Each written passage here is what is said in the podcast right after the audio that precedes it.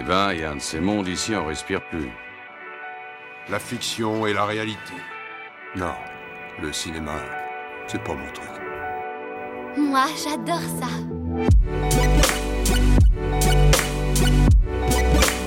C'est vraiment un navet, ce film. Je trouve bon, moi, ce film.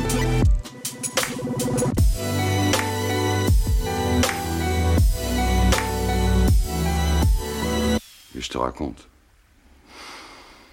Voyons voir.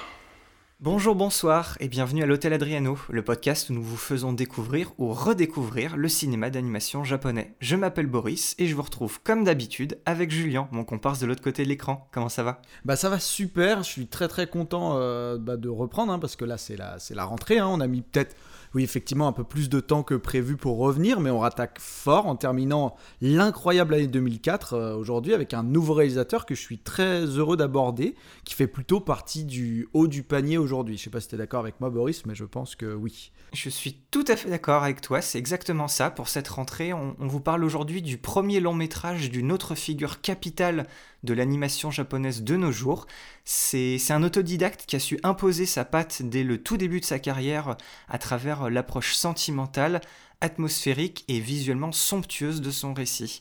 Épisode 44, donc consacré à la tour au-delà des nuages de Makoto Shinkai, sorti en salle au Japon en novembre 2004 et sorti pour la première fois en France en DVD en avril 2009, soit 5 ans plus tard. Et pour ce qui est de l'histoire, on, suit euh, une histoire qui se situe dans une réalité alternative à la nôtre, où le Japon a été coupé en deux à la fin de la Seconde Guerre mondiale, à la suite de ce qu'on appelle la scission. Donc l'île d'Hokkaido, ou Ezo dans le film, a été annexée par la mystérieuse Union, alors que le reste de l'archipel est gouverné par les Américains. C'est de ce côté, en 1996, que vivent trois adolescents, deux garçons, Hiroki et Takuya, et une fille, Sayuri, qui sont trois amis très proches et tous fascinés par l'immense tour s'élevant au-delà des nuages, construite par l'Union. Hiroki et Takuya sont bien décidés à construire un avion qui leur permettra de rejoindre la tour pour découvrir son mystère, et ils font la promesse à Sayuri qu'ils l'emmèneront avec eux.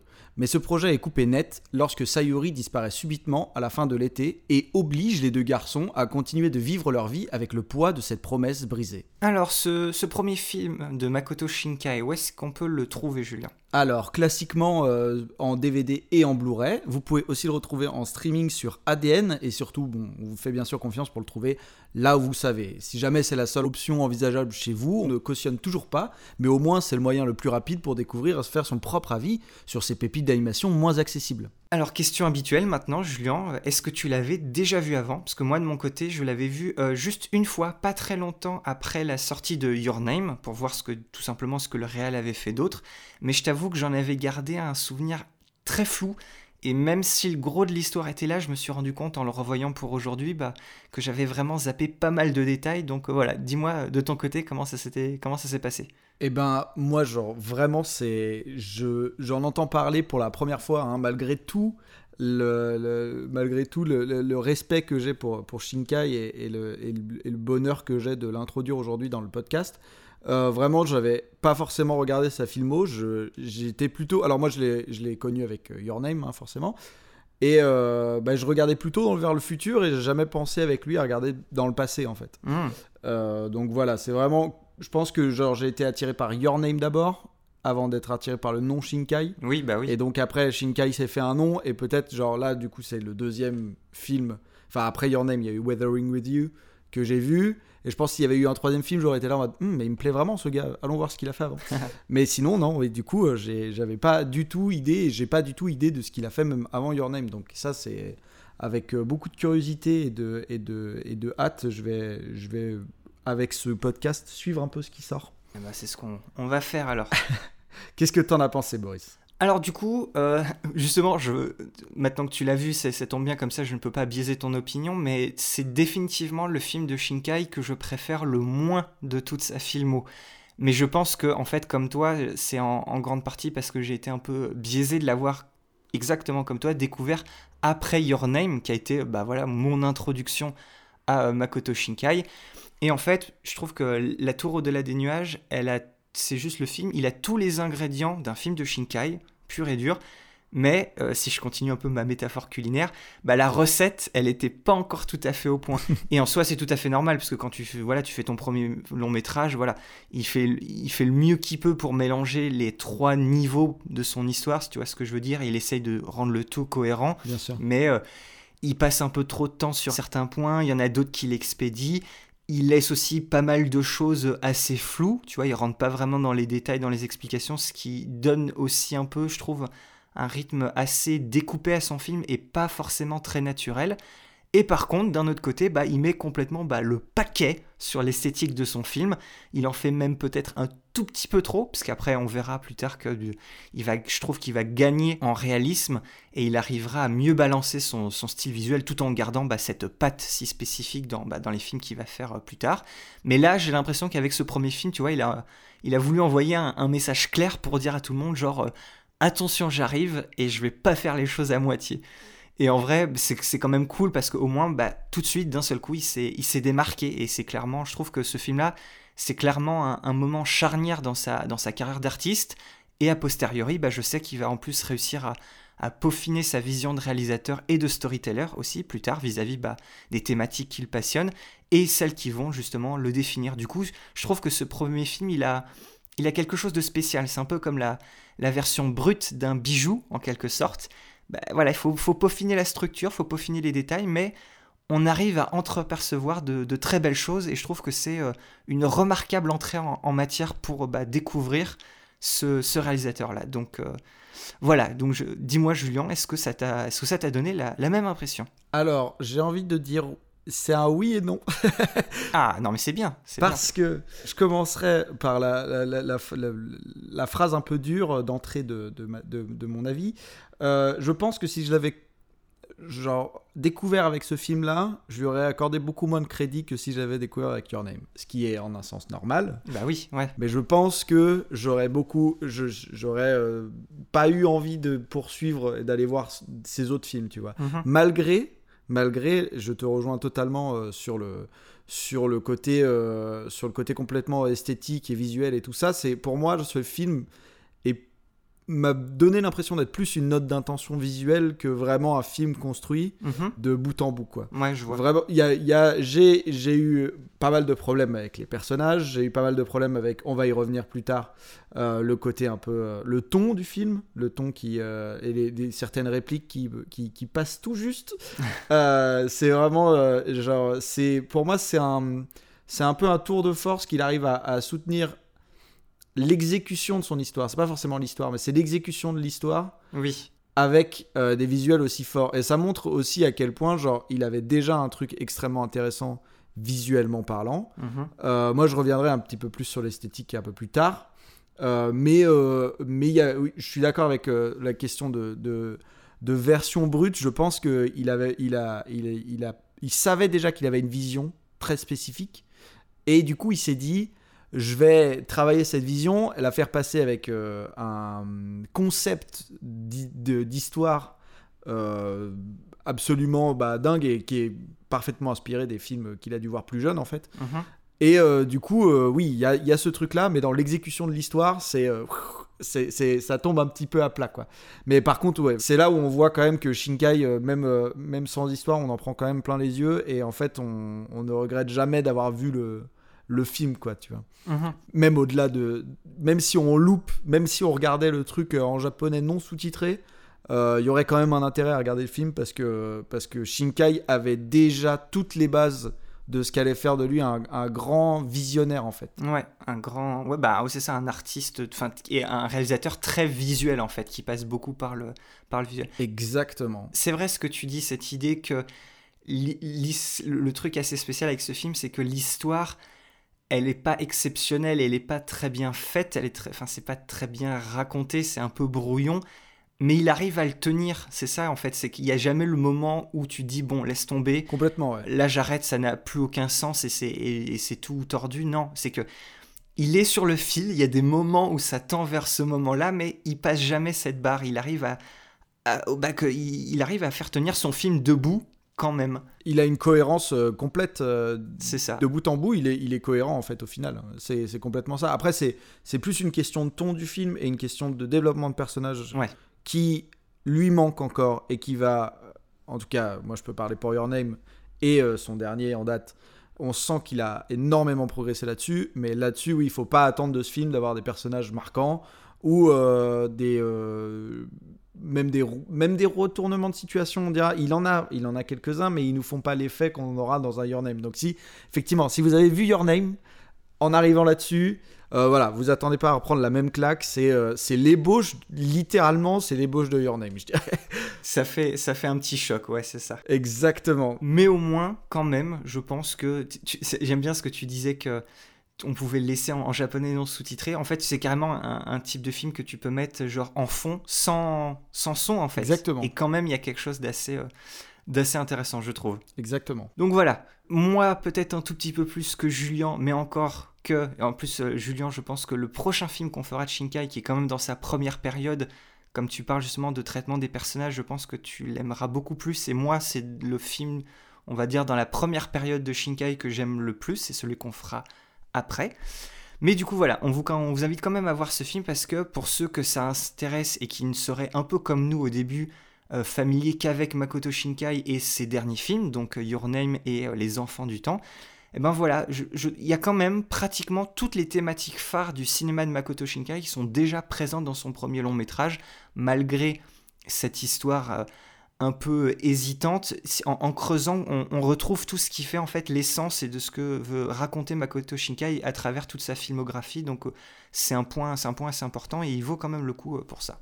Exactement, c'est intéressant. Outre, outre euh, la qualité de l'exécution, c'est intéressant de voir la structure déjà mise en place dès le premier long métrage en fait. Mhm. Et en plus de ça, moi je dirais que rien que pour la beauté du film et de la patte visuelle si particulière de Shinkai, qui à ce moment-là, on va voilà, rappelons-le quand même, qu'à ce moment-là, complètement inédite dans le paysage de l'animation japonaise, il mérite complètement le détour. Et maintenant, avant de nous lancer, euh, éternel petit avertissement à tous ceux qui souhaiteraient découvrir complètement le film par eux-mêmes sans rien savoir de plus, c'est maintenant qu'on va vous laisser à votre visionnage. Oui, on va rien dire de plus pour pas vous saboter votre première impression, et on espère vous retrouver tout de suite après pour aller plus loin sur le film, et pour que vous en appreniez plus dessus avec nous.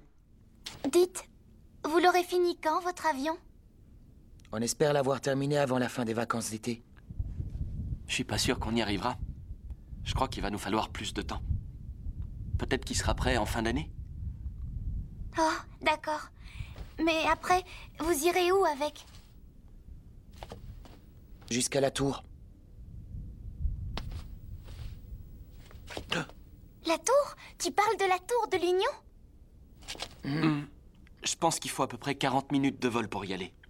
On ne sait pas encore trop comment passer la frontière, mais on a quelques idées. C'est génial Ça doit être beau, Kaido Tu veux venir avec nous? Euh... Je peux? Mhm. Vraiment? Alors, dans ce cas, je veux bien. Merci, c'est sympa. Et on sait pas si l'avion volera T'inquiète, moi je suis sûr que oui. Alors on ira hein D'accord, c'est promis Ouais. C'est promis. Génial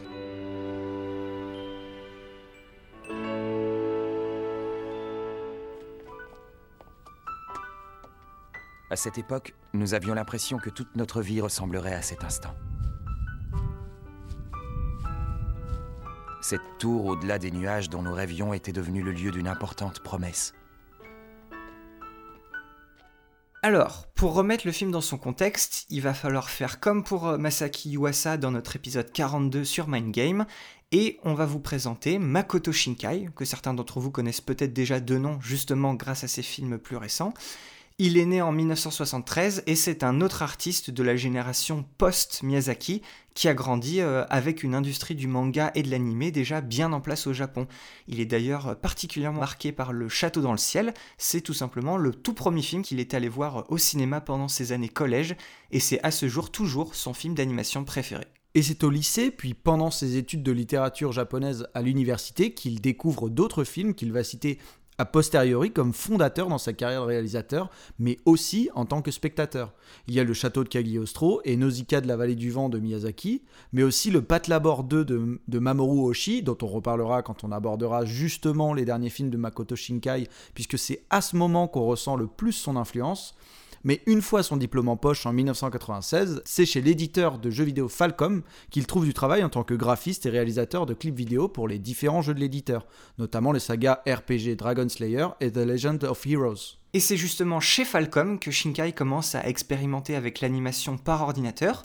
En 1999, il accomplit son premier fait d'armes, puisqu'après euh, un an d'essai et de travail en parallèle de son job chez Falcom, Shinkai réalise son premier court métrage qui s'appelle Elle et son chat, et il a réussi à en vendre plus de 5000 copies directement par le biais de son site web personnel et lors d'une foire spécialisée sous la forme tout simplement de, CD qu'il a gravé lui-même.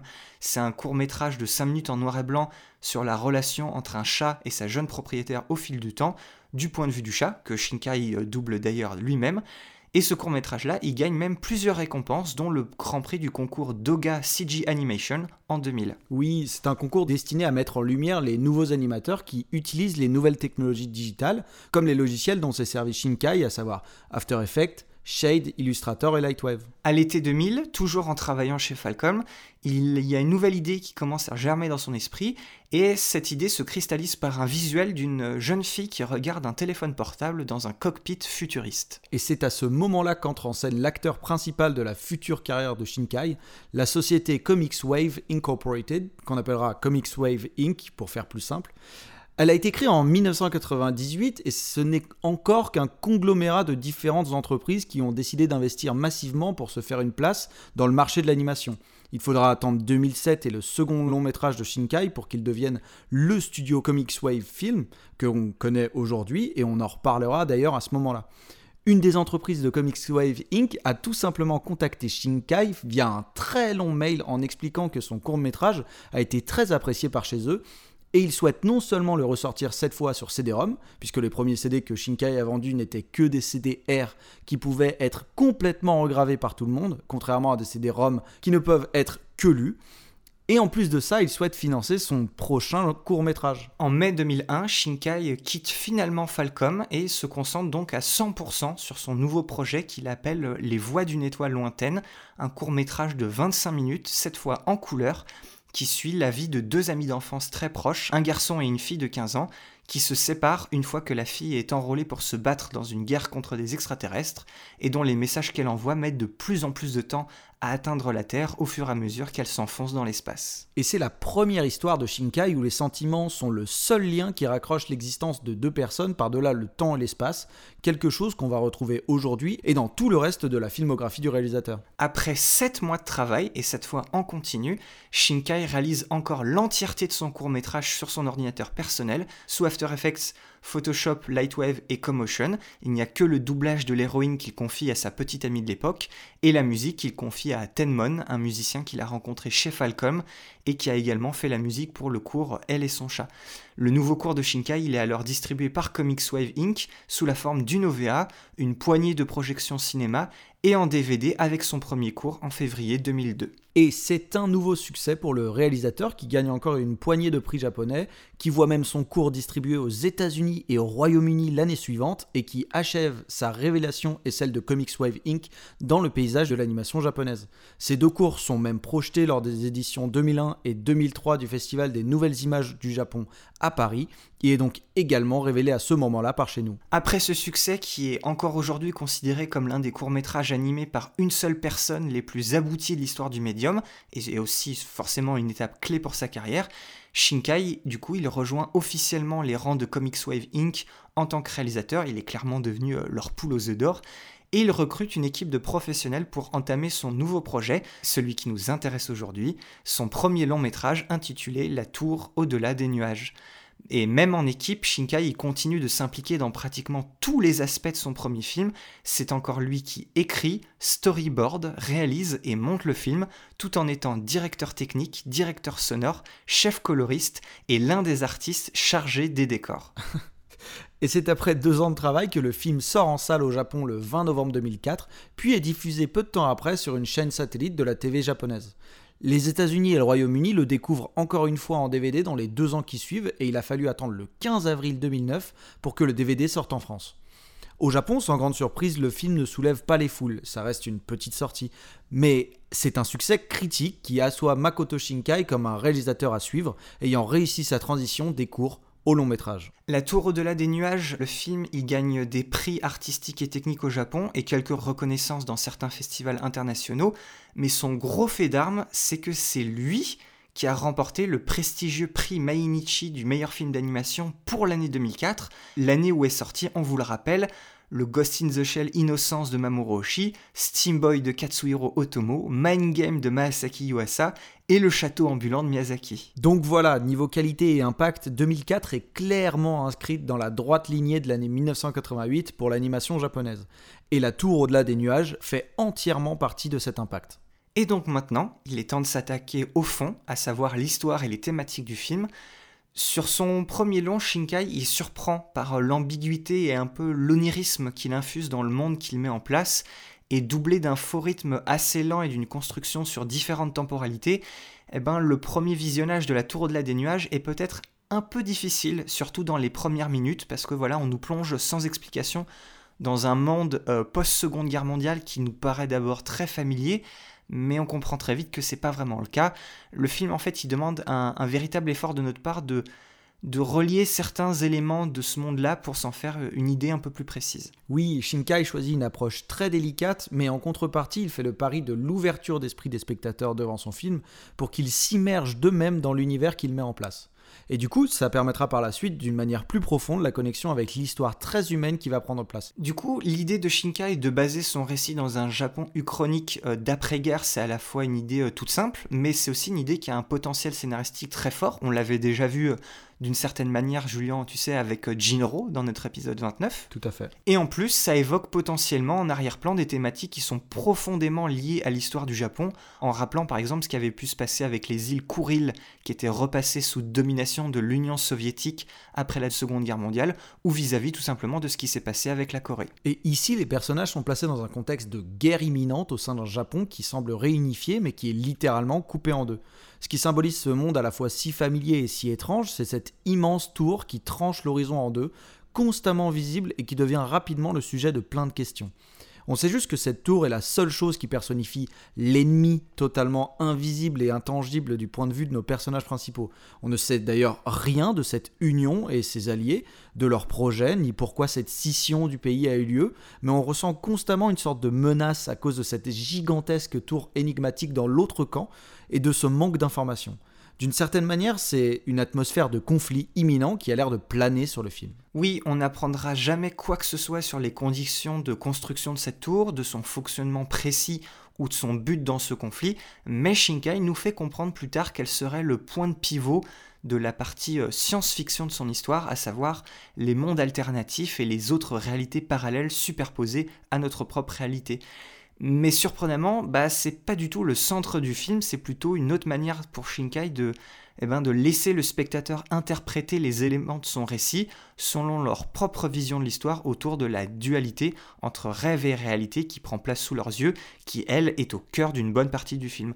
En fait, ces différents concepts ne sont pas vraiment exploités en tant que tels de manière pratique, ce qui fait que La Tour au-delà des nuages, c'est un film finalement très léger au niveau de la science-fiction. Et encore une fois, d'une manière assez étrange mais très singulière, Shinkai esquisse à peine les contours d'une narration à grande ampleur, avec cette espèce de tour de Babel multidimensionnelle séparant littéralement un pays en deux face à une faction de rebelles qui voit sa destruction comme le seul moyen de réellement unifier les deux territoires en opposition, alors que c'est peut-être également le but de la tour, hein, grâce à l'unification non pas d'un territoire politique et physique, mais jusqu'à l'unification même de toutes les réalités alternatives. Et de toute façon, ça, on ne le saura jamais. Ça reste des théories que chacun peut essayer d'élaborer à sa guise, puisque le point de vue de l'Union qui a battu cette tour ne sera jamais présenté. On a ici en fait pratiquement toutes les bases d'un récit de science-fiction assez euh, épique et maximaliste, mais ce qui intéresse Shinkai en réalité, bah, c'est la petite histoire dans la grande, parce que sur fond de conflits et des expériences scientifiques sur les mondes parallèles qu'elle représente, eh ben, cette tour, elle n'existe pratiquement que pour sa force symbolique face à la, à la simplicité des relations entre nos trois personnages principaux, leur promesse de jeunesse intrinsèquement liée à elle le temps d'un été, et leur volonté de ne pas s'enfermer dans la nostalgie de ces jours heureux. En fait, La Tour au-delà des nuages, c'est avant tout une histoire assez touchante de nostalgie, d'accomplissement personnel, de croissance, euh, d'espoir, d'amitié et, récit d'adolescence oblige, d'amour. En fait, le prétexte de l'idée des mondes parallèles dans le film, il permet vraiment de mettre en valeur une nouvelle exploration des expériences typiques de l'adolescence. C'est justement le rapport très particulier entre cette atmosphère et le point de vue choisi par Shinkai qui fait l'intérêt principal de la tour au-delà des nuages.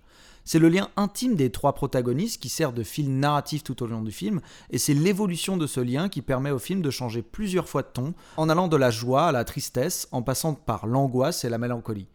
Et c'est via le saut des temporalités et des flashbacks récurrents que Shinkai explore la richesse de cette relation si particulière entre trois amis qui va bien plus loin qu'une simple promesse d'adolescence. Et c'est à travers ça que les thèmes les plus évidents du film ressortent comme la valeur des promesses, la nostalgie et même le pouvoir des rêves. Et bien sûr, dit comme ça, c'est certain qu'on peut s'attendre à des moments un peu lourds et clichés, et c'est clair que la tour au-delà des nuages tend par moments vers le mélodramatique. Oui, alors on suit ce trio majoritairement à travers deux époques de leur vie, il y en a techniquement une troisième, mais on garde ce point très particulier pour la fin. Deux périodes qu'on peut facilement résumer comme adolescence et le tout début de la vie adulte.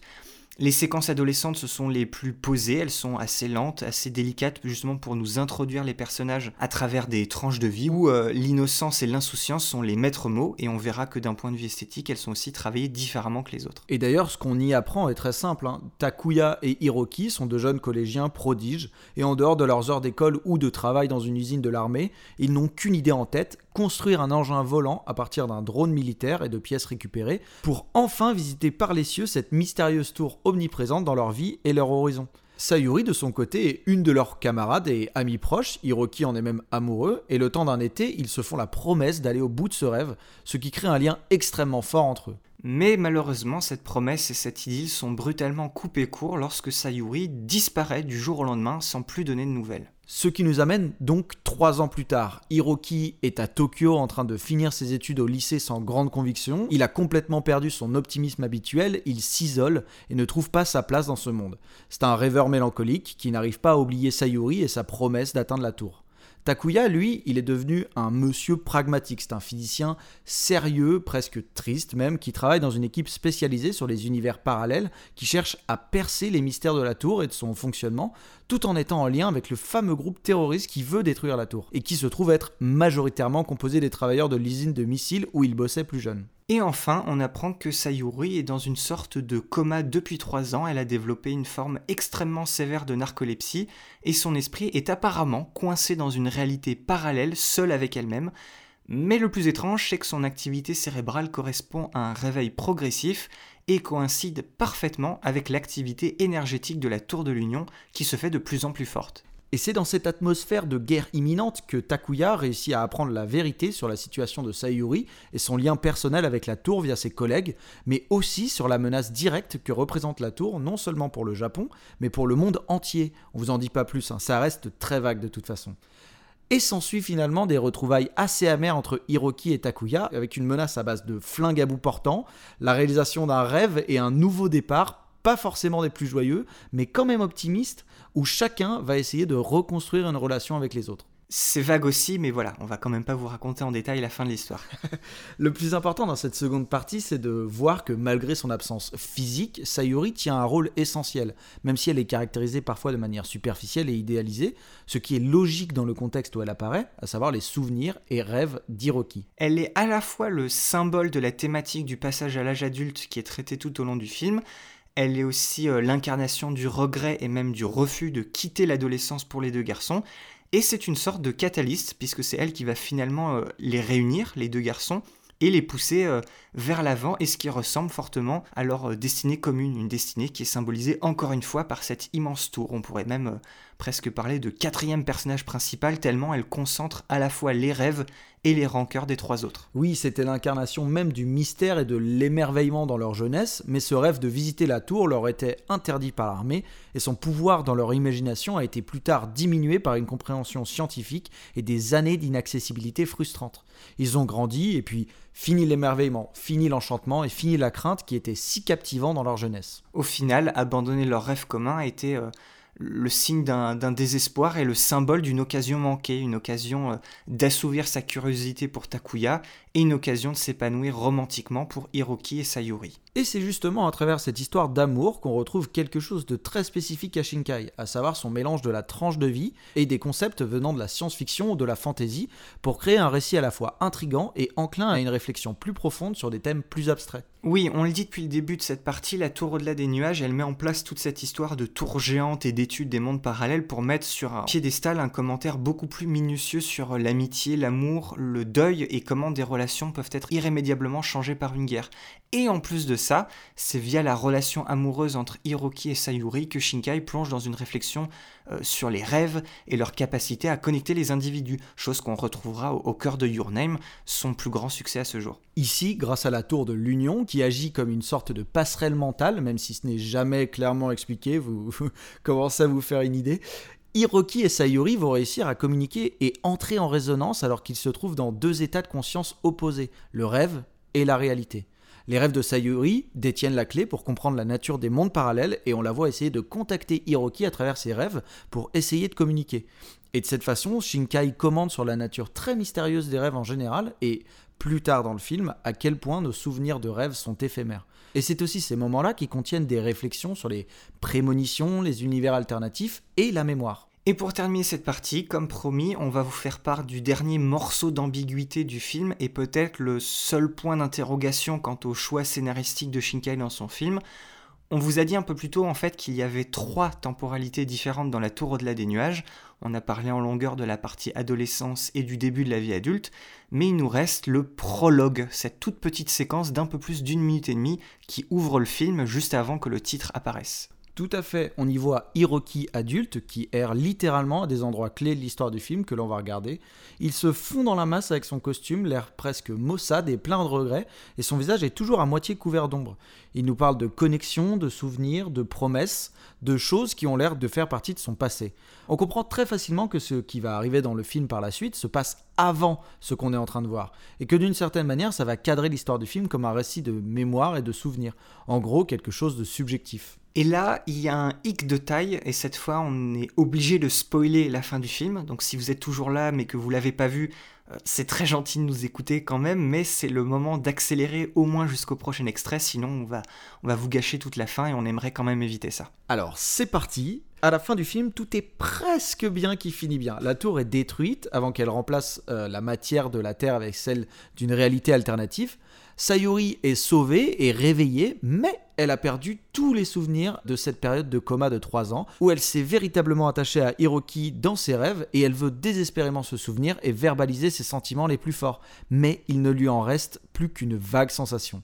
Elle garde son attachement pour Hiroki, mais elle ne peut que deviner qu'il y a quelque chose de plus fort entre eux, sans vraiment savoir quoi. Elle se remet à l'appeler par son nom de famille alors qu'elle l'appelait par son prénom pendant cette période très particulière de 3 ans, dans ses fameux rêves connectés. Oui, ça c'est uniquement dans la version japonaise. Ça en français, euh, c'est un petit détail qui du coup peut passer complètement euh, à la trappe et qui a été euh, bah, perdu pour la traduction, mais aussi à mon avis plus facilement pour la, pour la compréhension du film. Mais à ce moment-là, le film nous laisse suffisamment d'indices pour mettre en place un happy end. C'est tout simplement un renouveau pour les personnages, une manière de recommencer à vivre. Sayuri, bah, on la voit, elle reste aux côtés d'Hiroki malgré son amnésie. Et il y a aussi un, voyage dans l'avion qu'ils ont, qu'ils ont construit avec Takuya après les crédits qui nous laisse croire bah, qu'un peu de temps a passé mais qu'ils sont toujours ensemble. L'avion il est parti dans, pour sa mission à la fin du film vers euh, la tour au milieu de l'hiver et là dans ce, plan juste à, à, la fin des crédits on le voit revenir quasiment au même endroit mais c'est dans un décor euh, beaucoup plus euh, printanier voire estival. Mais le gros problème qu'il y a avec cette fin supposément optimiste c'est qu'après tout un film justement sur le pouvoir et l'importance des connexions entre les individus, que ce soit à l'échelle des personnages ou même à l'échelle d'un pays, avec cette trame scénaristique secondaire de la tour et du conflit entre les deux parties du Japon, eh ben, le prologue du film, il est rétrospectivement en totale contradiction avec ça. Oui, exactement. On est sûr et certain que le prologue se passe après les événements du film. La tour a disparu, le prologue s'arrête même sur un plan très particulier qu'on retrouve plus tard avec la tour bien en vue.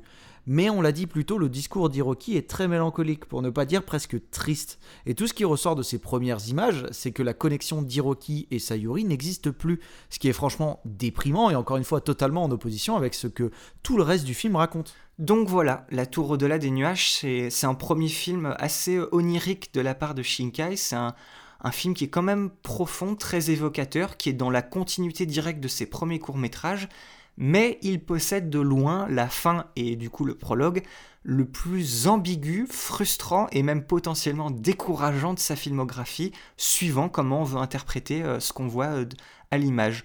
On vous laisse de toute façon libre juge de tout ça, puisque comme le reste du film, je pense que c'est clairement un élément très subjectif.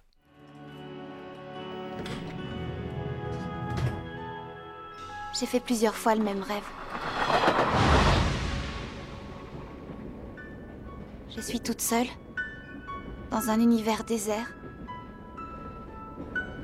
Et dans ce rêve, tout mon corps, mes doigts, mes joues, mes ongles, mes talons, et même la pointe de mes cheveux, tout mon corps souffre de solitude.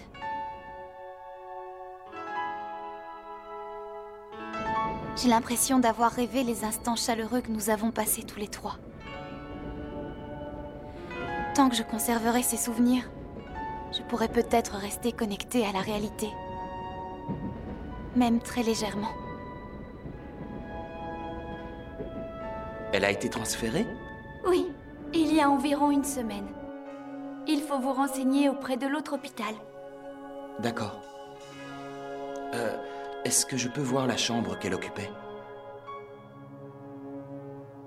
Hiroki, Takuya. Est-ce que ce bel avion blanc a réussi à voler jusqu'à la tour au-delà de la mer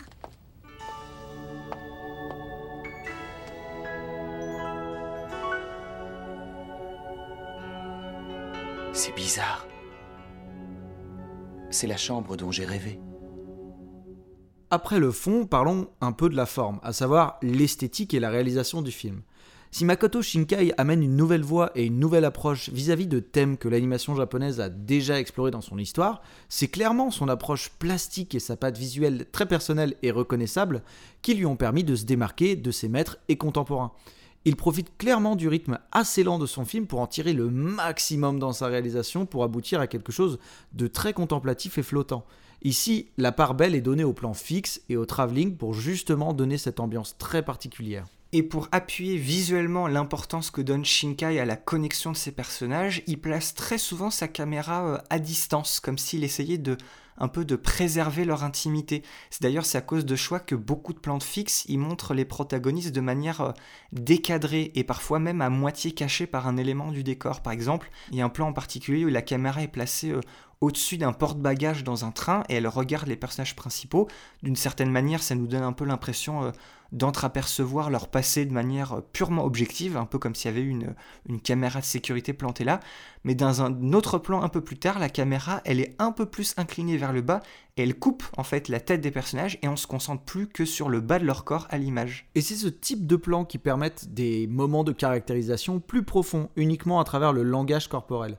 Du coup, c'est une manière différente pour nous de comprendre ces personnages, sans forcément utiliser des expressions du visage ni même des dialogues. Voilà, Shinkai va même jusqu'à utiliser euh, l'audio de son film, comme euh, par exemple un, bruit de train, pour masquer les dialogues très personnels de ses personnages. En fait, Shinkai, il se pose pas comme un voyeur caché, mais plutôt comme un simple observateur à distance, ce qui donne aux tranches de vie de son film un aspect au final plutôt très réaliste.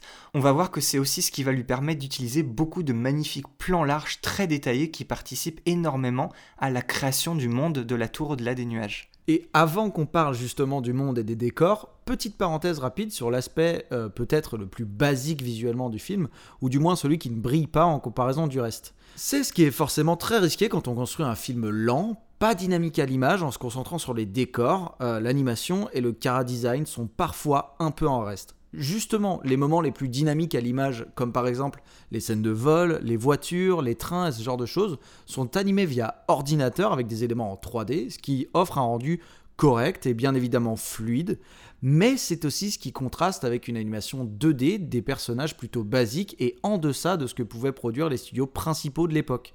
C'est clairement l'élément qui marque le plus le statut de petit nouveau de Comics Wave Inc. et des équipes qu'elle a recrutées pour épauler Shinkai sur son premier long métrage. Alors, les personnages, ils sont pas euh, moches ou mal dessinés, hein, loin de là, mais il manque pas mal d'originalité de détails en fait. On est clairement face à des, stéréotypes d'adolescents tirés des séries TV avec euh, des grands yeux et, des habits aux, couleurs uniformes. Shinkai, en fait, il rate un peu le coche pour créer des personnages euh, vraiment mémorables.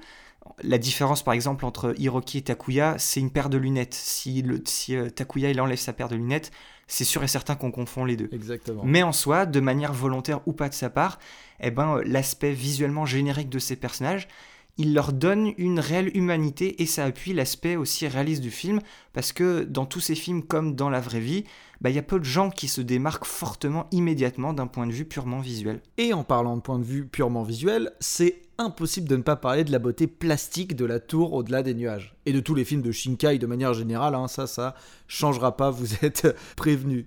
C'est pratiquement impossible de décrocher nos yeux des décors de ce film, et en particulier de ces paysages. Là où pas mal d'animés et même d'autres films d'animation japonais passent par la fantaisie ou la science-fiction pour créer un sentiment d'émerveillement face aux images, Shinkai, lui, se préoccupe avant tout de mettre en avant la beauté d'endroits tout à fait ordinaires et familiers. Oui, le, résultat, il est, vraiment assez époustouflant, en plus d'être totalement inédit, et il continue de forger ce qui sera désormais la, la patte visuelle de Makoto Shinkai, reconnaissable entre mille, avec des couleurs vives, euh, très saturées pour tout ce qui touche euh, pas au décor urbain, et de manière générale un sens du détail et du minutieux qui rivalise les plus grands noms du médium.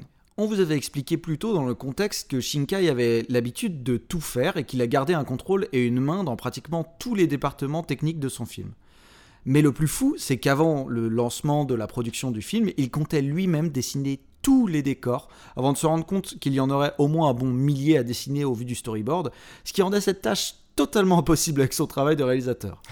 du coup, un des producteurs du film est allé démarcher des artistes à l'université des arts de Tokyo pour s'occuper de cette tâche. Le seul hic par rapport à ça, c'est que la grande majorité de ces étudiants venaient des classes de peinture à l'huile et qu'ils n'avaient jamais utilisé un ordinateur pour créer des décors via des outils digitaux. Certains n'avaient même jamais mis les mains sur un PC avant ça ce qui fait que Shinkai a dû jouer au professeur pour faire en sorte qu'il soit capable de répliquer le style qu'il souhaitait pour les décors de son film. Ce qui caractérise le plus ce style Shinkai, c'est sans question son travail sur la lumière qui, à lui tout seul, même au-delà des décors, ça vaut vraiment le coup d'œil et c'est déjà présent un niveau assez exceptionnel dès son premier long métrage. Parce que voilà, en fait, mis à part l'immense tour de l'Union qui plombe sur les personnages, les décors sont très réalistes, mais faut avouer que la lumière, elle tend beaucoup plus vers quelque chose d'idyllique et d'éblouissant à n'importe quelle heure de la journée. Euh, les magnifiques ciels bleu azur d'été, ça ne suffit pas à Shinkai, du coup on a le droit à une masterclass au sens propre comme au sens figuré sur les phénomènes lumineux et leur utilisation en animation. Euh, lumière franche, lumière diffuse, contre-jour, reflet, rayons de lumière filtrés, lens flare, lens glare, effets atmosphériques comme par exemple la brume ou la lueur des nuages pendant un orage, euh, le coucher de soleil hyper saturé pendant la Magic Hour, etc. etc. En fait, là où, dans un film dont on a traité il n'y a pas si longtemps que ça, dans Ghost in the Shell Innocence, c'était les propriétés de différents matériaux face à la lumière qui était mise en avant. On vous renvoie à notre épisode 40 où on parle de ça. Eh ben la tour au-delà des nuages, elle propose un niveau de travail tout à fait équivalent, mais cette fois vis-à-vis de l'utilisation directe de la lumière à l'image. Et ça, sans se baser sur un moteur de rendu en 3D, mais simplement, entre gros guillemets, à travers une pure expression artistique et ce que permet la peinture digitale les changements lumineux ne sont pas des plus dynamiques, et si un aspect un peu plus dramatique que la normale ressort ici et là et qu'on perd en photoréalisme, le film s'en trouve peut-être meilleur grâce à cette liberté artistique. C'est ce jeu constant des lumières tout au long du film, et surtout pendant la période adolescente des personnages, qui lui donne cette dimension onirique et mélancolique pour refléter les sentiments qui découlent de son histoire. Et comme d'habitude, un petit point musique pour terminer la partie esthétique et réalisation. C'est encore le musicien Tenmon qui s'en charge, c'était déjà lui qui s'était occupé de la musique des deux premiers courts-métrages de Shinkai, et c'est lui aussi qui s'occupera de la musique de ses trois premiers longs-métrages. On vous l'avait dit euh, au début de l'épisode, ils se sont rencontrés en fait quand Shinkai travaillait chez Falcom. La BO utilise un mélange de thèmes au piano et de morceaux composés pour un quatuor à cordes, toujours très évocatrice et efficace, la musique est en parfait raccord avec l'ambiance des différentes scènes du film tout en étant assez discrète et envoûtante. Mention spéciale aux mélodies mélancoliques jouées au violon à deux moments clés qui apportent une touche très émotionnelle à l'ensemble. Et puis il y a le thème du générique de fin, également très très beau, qui s'appelle Ta voix, dont les paroles ont été écrites par Shinkai lui-même. Décidément, on vous avait dit qu'il était partout. Ce qui est drôle avec euh, ce thème de fin, euh, c'est qu'il nous ramène à ce fameux débat qui est soulevé par le prologue du film, puisque les paroles du morceau, elles sont explicitement à propos de séparation, de perte de connexion physique et de mémoire douce amère. Oui, d'ailleurs, on ne sait pas vraiment si ce morceau représente l'état d'esprit d'Hiroki jeune quand il était déprimé à Tokyo, toujours à poursuivre son rêve d'ado à moitié oublié avant de secourir Sayori, ce qui donne un côté plutôt optimiste au morceau vis-à-vis de ce qui va se passer dans le film par la suite à partir de là ou si le morceau représente son état d'esprit pendant ce fameux prologue où on le retrouve très mélancolique et presque triste des années plus tard, ce qui rend le morceau du coup définitivement déprimant. Shinkai, il avait d'ailleurs expliqué que ce morceau et ses paroles étaient très spécifiques et qu'elles symbolisent un pont entre le jeune Hiroki à la fin du film et l'adulte au début, mais sans rien dire de plus, ce qui rajoute au final encore une couche d'ambiguïté à cet aspect-là du film. On vous a tout dit, du coup c'est parti pour le C'est quoi ton plan? Comme d'habitude, chacun de nous a choisi un plan qu'il a marqué pour une raison ou pour une autre, et on en discute. Si vous voulez les retrouver, ces plans, eh ben, ça se passe sous les posts Facebook et Twitter de l'épisode. Alors Boris, on va commencer par toi. C'est quoi ton plan? Alors, pour mon C'est quoi ton plan? Ça se passe assez tôt de mon côté, aux environs de la 17e minute. C'est un moment très important dans le film. C'est là où Hiroki et Takuya font à Sayuri cette fameuse promesse de l'emmener euh, avec eux pour ce fameux voyage en avion vers la Tour de l'Union qu'ils préparent depuis un, bon petit bout de temps, alors qu'on voit un peu plus tôt qu'à la base, ils voulaient pas forcément lui parler de ce projet-là. Dans mon plan, on les voit assis sur le quai d'un ancien arrêt de train désaffecté juste à côté du hangar un peu secret où ils construisent leur avion. Et d'ailleurs, depuis un petit bout de temps, cet arrêt-là, il, a les, il a les pieds dans l'eau en fait. C'est au bord d'un lac en haut, en haut d'une montagne, mais c'est genre, on, les voit en fait dans certaines séquences quand même monter, gravir, arriver sur une espèce de plateau en hauteur et du coup, il doit y avoir un espèce de petit cratère où l'hiver, il y a de la neige, et forcément, quand ça fond, eh ben, il y a de l'eau. Ça fait, euh, un lac. C'est un détail assez important, puisque du coup, euh, ce paysage-là, ça va permettre à Shinkai de créer bah, des plans euh, visuellement incroyables, avec des compositions toujours très intéressantes, dont on vous a fait part un peu plus tôt dans la partie esthétique de l'épisode. Du coup, moi, j'ai pris ce plan-là pour deux raisons. La première, c'est que même si ici en particulier, il est désaffecté, Shinkai, tu le verras Julien, mais en ayant déjà vu Your Name et Les Enfants du Temps, je pense que tu peux être d'accord, il travaille quasiment tout le temps avec des trains, euh, du métro ou les gares. Il y, y en a dans tous ses films. Exactement. En plus d'être des décors où chaque artiste peut montrer ses talents et son sens du détail, là c'est toujours là où on peut s'amuser à voir à quel point c'est photoréaliste. Eh ben, en fait, ces, ces visuels-là, ces, ces gares, ces métros, ce train, c'est peut-être l'énième symbole de la thématique qui parcourt l'ensemble de la carrière de Shinkai, c'est-à-dire ce qui peut nous connecter les uns aux autres malgré la distance. Et là, c'est carrément littéral, quoi. Genre, on peut tous être reliés par euh, des trains, par les transports en commun. D'ailleurs, dans le film, là, dans ce film-là, euh, on nous présente la relation de Takuya et Hiroki comme celle de chacun des garçons avec Sayuri sur le quai d'une gare. Ça commence toujours comme ça. Et c'est certainement pas par hasard que justement cette fameuse promesse, elle se fait dans un endroit euh, bah, similaire que ça se fasse dans une gare. Et puis parmi tous les plans visuellement fous du film où la lumière et la couleur ont une place capitale, je trouve que mon plan en particulier rassemble pas mal d'effets qui illustrent euh, l'attention aux détails toute particulière de Shinkai. On a les dégradés euh, hyper saturés du ciel et du reflet dans l'eau pendant la Magic Hour. On a les différents types de nuages avec les effets lumineux même d'un orage dans un petit coin. D'ailleurs, en haut à droite de l'image, on voit encore et toujours un, petit bout de cette immense tour. En gros, voilà, dans ce plan, tu as tous les éléments importants du film. Tu as une caméra qui est posée un peu euh, en tant qu'observateur, un peu éloigné, et dedans, tu vois euh, le hangar à avion, une gare, la tour, les deux garçons euh, côte à côte avec Sayuri qui est d'ailleurs un tout petit peu plus loin, tu vois, légèrement sur le côté. Oui. Ils sont complètement décadrés dans le bas de l'image et ils sont complètement entourés bah, de couleurs saturées d'un côté, euh, d'ombre avec la, passerelle de l'arrêt de, gare. Euh, t'as du contraste, t'as des effets lumineux de reflets dans l'eau, t'as les espèces de rayons lumineux sur le haut de l'image. En fait, voilà, t'as un moment intime dans un cadre qui est presque irréaliste et je trouve que ça donne un un certain poids à ce moment-là en particulier. Et je trouve que bah, du coup, ça illustre très bien le film euh, La Tour au-delà des nuages. Complètement. Mais pour être honnête avec toi, c'est un plan que j'ai failli prendre. J'avais peut-être euh, trois, trois axes euh, qui, qui pouvaient aboutir sur trois, trois plans différents que j'aurais pu choisir. Et celui-là, oui, c'est un de ceux qui m'ont ont catché mon œil. Et j'ai trouvé ça très intéressant aussi au niveau de on va dire, euh, du storytelling visuel, le fait d'avoir genre vraiment deux types de nuages, des nuages qui sont genre complètement orageux, noirs et tout ça qui peuvent peut-être potentiellement représenter la crainte qu'ils ont par rapport à cette euh, que peut que peut leur inspirer cette tour et euh, le côté un peu euh, genre un peu rêve, un peu voilà. La tour en tout cas est cachée quasiment tout le temps dans le film à sa base. En tout cas, il, il aime beaucoup mettre des trucs devant la base de la tour et surtout bah du coup forcément les nuages ça rappelle le titre du film même si c'est pas le titre euh, en, dans d'autres langues je sais qu'il est, il est un peu différent dans son sens oui en, en anglais le titre c'est euh, The Place alors, attends que je dise pas de que je dise pas de bêtises on pourrait il y a une notion de promesse je crois ouais on, on pourrait le traduire par euh, l'endroit qu'on s'est promis dans nos, jeunes, dans nos jeunes années, quelque chose comme ça. Disons que c'est plus... Exactement. et techniquement, c'est même plus proche de ce que veut raconter le film que vraiment, genre, euh, même si la tour est, omni, omniprésente, en français, on s'est dit, bon, voilà, il y a une tour bizarre dans le film, elle est très grande, et ben voilà, la tour au-delà des nuages, on va pas se prendre la tête. Exactement.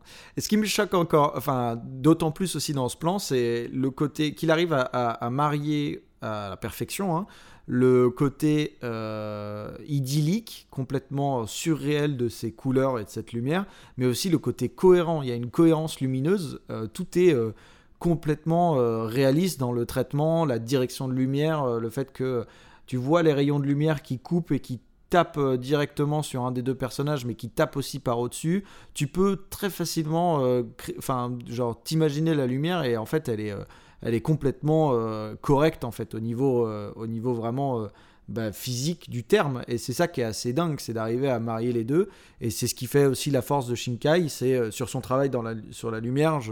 Avec mon C'est quoi ton plan, on va aborder un autre point du réalisme Shinkai. Mais en tout cas, oui, c'est ça qui est assez dingue, c'est que malgré ses sorties de route visuelles et esthétiques, ça reste toujours ancré dans la réalité. Ça reste toujours traité avec une, ambition de réalisme, en fait. C'est ça. Et puis avec aussi un peu ce qu'il raconte, euh, vu que ce sont des, souvenirs, c'est un peu genre, voilà, euh, on, voit que dans le prologue, euh, Hiroki raconte cette histoire, donc c'était côté hein, presque mélancolique. C'est vraiment les souvenirs qui sont tellement beaux, presque trop, trop beaux pour être réels. Et du coup, il, donne une, une patte, voilà, presque quasiment parfaite et imaginaire à, un moment qui du coup était peut-être euh, à ce moment-là bah, un, des meilleurs souvenirs de, de, cette époque-là de, leur vie. du coup, il les raccorde ce côté, euh, ce, côté, on va dire, du scénario avec sa patte, euh, sa patte graphique. Tout à fait. Alors du coup, vas-y Julien, parle-moi de, parle de ton plan. C'est quoi ton plan? Qu'est-ce que tu as choisi? Alors, mon plan se situe à environ mettons une heure, mais si je dis mettons une heure et que je le situe pas plus que ça, c'est parce que c'est un plan j'aurais pu choisir plusieurs autres plans du même type, puisque Shinkai adore habiller euh, son film, euh, ses films d'ailleurs, avec des plans de ce style-là, qui est en fait un plan tout simplement. Alors ça vous, vous allez être déçus, mais c'est un plan de robinet. Euh, littéralement, on est un plan où c'est un, un, plan très serré sur une rangée de robinets, avec toujours ce ciel très beau derrière à la Shinkai, et, et on a même ça, c'est un autre élément qui met beaucoup, mais les arbres avec les pétales de fleurs qui s'envolent, c'est un élément qu'on retrouve beaucoup dans ce film, dans, dans, ces autres films aussi, c'est récurrent. Voilà, on a la patte de Shinkai, c'est très difficile de dire que c'est pas un film de Shinkai, mais le fait est que ce qu'on voit, c'est une rangée de robinets. ce qui est très intéressant là-dessus, c'est que pour moi, Shinkai, euh, depuis que j'ai vu Your Name, je me suis toujours dit que c'était vraiment visuellement et esthétiquement le pile milieu. Ça va, ça va peut-être te sembler bizarre, mais j'ai toujours trouvé que c'était l'exact milieu entre Miyazaki mhm. et euh, cette vague, euh, genre euh, de. Cette vague de, des années 80, tu sais. Où on était dans le design mécanique très fort, très pointu, euh, on faisait, voilà, il fallait qu'on représente les choses, bah, comme tu l'avais dit dans, pour Ghost in the Shell, Innocence, mais même pour le premier, il y a un travail sur les matériaux, il faut qu'on soit réaliste dans la représentation. On n'est pas du tout dans l'animation pour faire de l'esthétisme à tout prix, c'est-à-dire qu'on est avec un matériau de base, on représente à la fois euh, la nature. Donc c'est là où je pense à, à Miyazaki quand on regarde Totoro, il y a aussi ces plans d'insert Mhm. sur euh, des trucs de nature et même quand on regarde de toute façon euh, la- le- tous les décors comme ils sont travaillés, c'est il y a un travail sur la lumière, sur les couleurs, tout est choisi avec beaucoup de précision et on l'a vu hein, dans les épisodes Mhm. qu'il y avait vraiment tout un travail sur la couleur et les choix de couleurs et tout ça. Et du- dans le côté des années 80, on avait vraiment ce côté-là sur voilà, il fallait que les robots soient complètement genre plausibles, il fallait que euh, les, les décors et tout ça euh, dans les trucs science- de science-fiction, il fallait que tout soit plausible et tout soit réfléchi à ce niveau-là. Et lui, il arrive à faire le, le- le- l'en- enfin vraiment l'entre-deux avec ce côté euh, travail sur la lumière que je trouve Shinkai a une avance sur tout le monde en termes de travail sur la lumière. C'est clair. C'est-à-dire que lui, déjà, il a un truc, c'est que il n'hésite pas à cramer son image. Qu'est-ce que j'entends par cramer son image? S'il fait un blanc qui est complètement blanc, et qui est, même s'il a un plan qui est, qui, est, vraiment majoritairement blanc pour vraiment symboliser la puissance du soleil, il va le faire. Euh, ça, c'est un truc assez dingue. Et en plus de ça, il, il utilise, comme on l'a dit, il passe par les domaines digitaux et, tout ça, mais il aurait pu euh, aussi, je pense, le faire euh, par, des moyens un peu plus analogiques. Mais il, il va vraiment travailler, là par exemple, la, la range de robinet, je trouve ça très criant, mais genre le travail qu'il a fait sur les, les réflexions des robinets et tout ça, on, si on plisse les yeux, c'est très facile de se dire, enfin, on pourrait limite se dire que c'est une photo. C'est ça. Et on arrive du coup à mon point euh, final de, de, de- enfin mon, mon troisième axe sur le, de réflexion sur, sur l'esthétique de Shinkai, c'est que je, ça m'étonnerait très fortement qu'il ait pas fait de photos ce gars-là, parce que vraiment on a toujours un rapport photographique à plein de choses. Les, les gros plans sur les écrans qui font d'ailleurs, euh, on a vraiment l'impression que c'est la suite de- des films, des films d'animation japonais des années 80.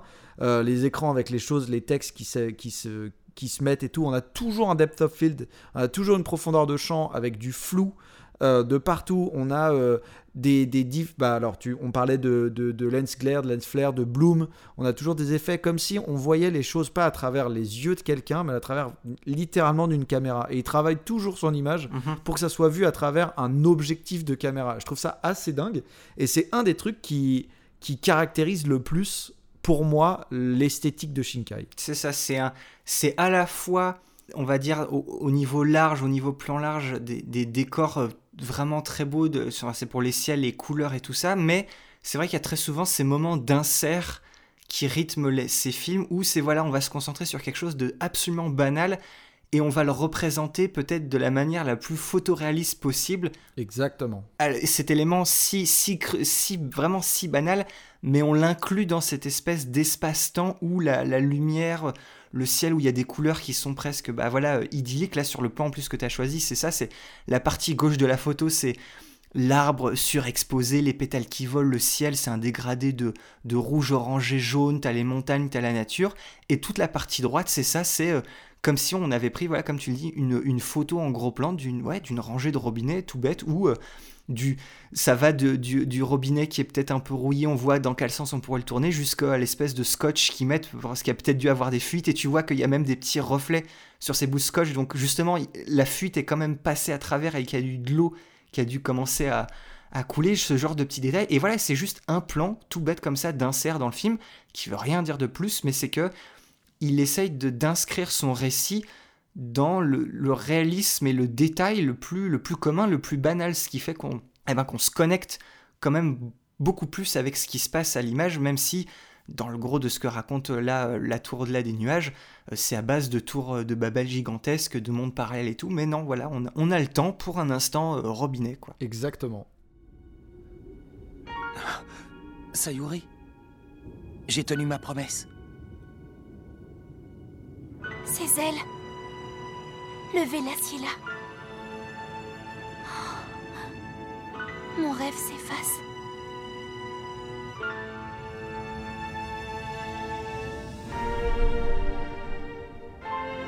Je comprends. Je sais ce que je vais perdre maintenant. Mon Dieu, je t'en prie. Je t'en prie. Mon Dieu, je t'en prie. Fais que Sayuri se réveille. Je t'en prie. Réveil, permets-moi de me souvenir de ce sentiment, même un instant. Je dois dire à Hiroki combien notre lien à travers les rêves était important pour moi.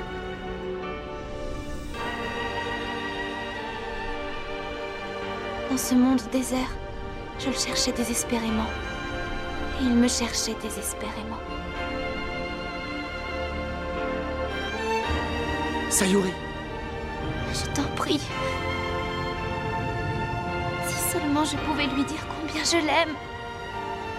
Je ne demanderais plus rien d'autre. Je t'en prie, même un instant. Je dois lui parler. Et bien voilà, cet épisode sur la tour au-delà des nuages de Makoto Shinkai touche maintenant à sa fin. On espère que ça vous a plu et avoir éveillé votre curiosité pour découvrir ou redécouvrir ce film. C'est un projet euh, quand même ambitieux et un projet fondateur dans la carrière de son réalisateur, dans la continuité logique de ses premiers pas dans le cinéma d'animation, et c'est celui qui a fait de lui instantanément une nouvelle voie à suivre dans le paysage de l'animation japonaise. Comme toujours, vous avez notre Gmail et nos liens Facebook et Twitter dans la description de l'épisode. Si vous voulez nous suivre, nous dire bonjour, nous faire vos retours ou encore mieux continuer la discussion autour du film, eh ben c'est par là-bas que ça se passe. De la même manière, si vous aussi vous voulez jouer au, jeu du C'est quoi ton plan, n'hésitez surtout pas à partager sous les posts Facebook et Twitter de l'épisode votre plan ou même nous parler de votre scène favorite. Avec une capture d'écran, c'est encore mieux. On est toujours de toute façon avec Julien très curieux de voir ce qui vous marque dans les films qu'on vous propose avec notre émission. Et là, rien que pour l'aspect visuel, je suis sûr et certain que vous allez trouver euh, une image qui va vraiment vous faire briller les yeux. Exactement, il y a de quoi faire. De toute façon, il y a trop de lumière, donc euh, c'est normal, vous allez plisser les yeux à un moment donné.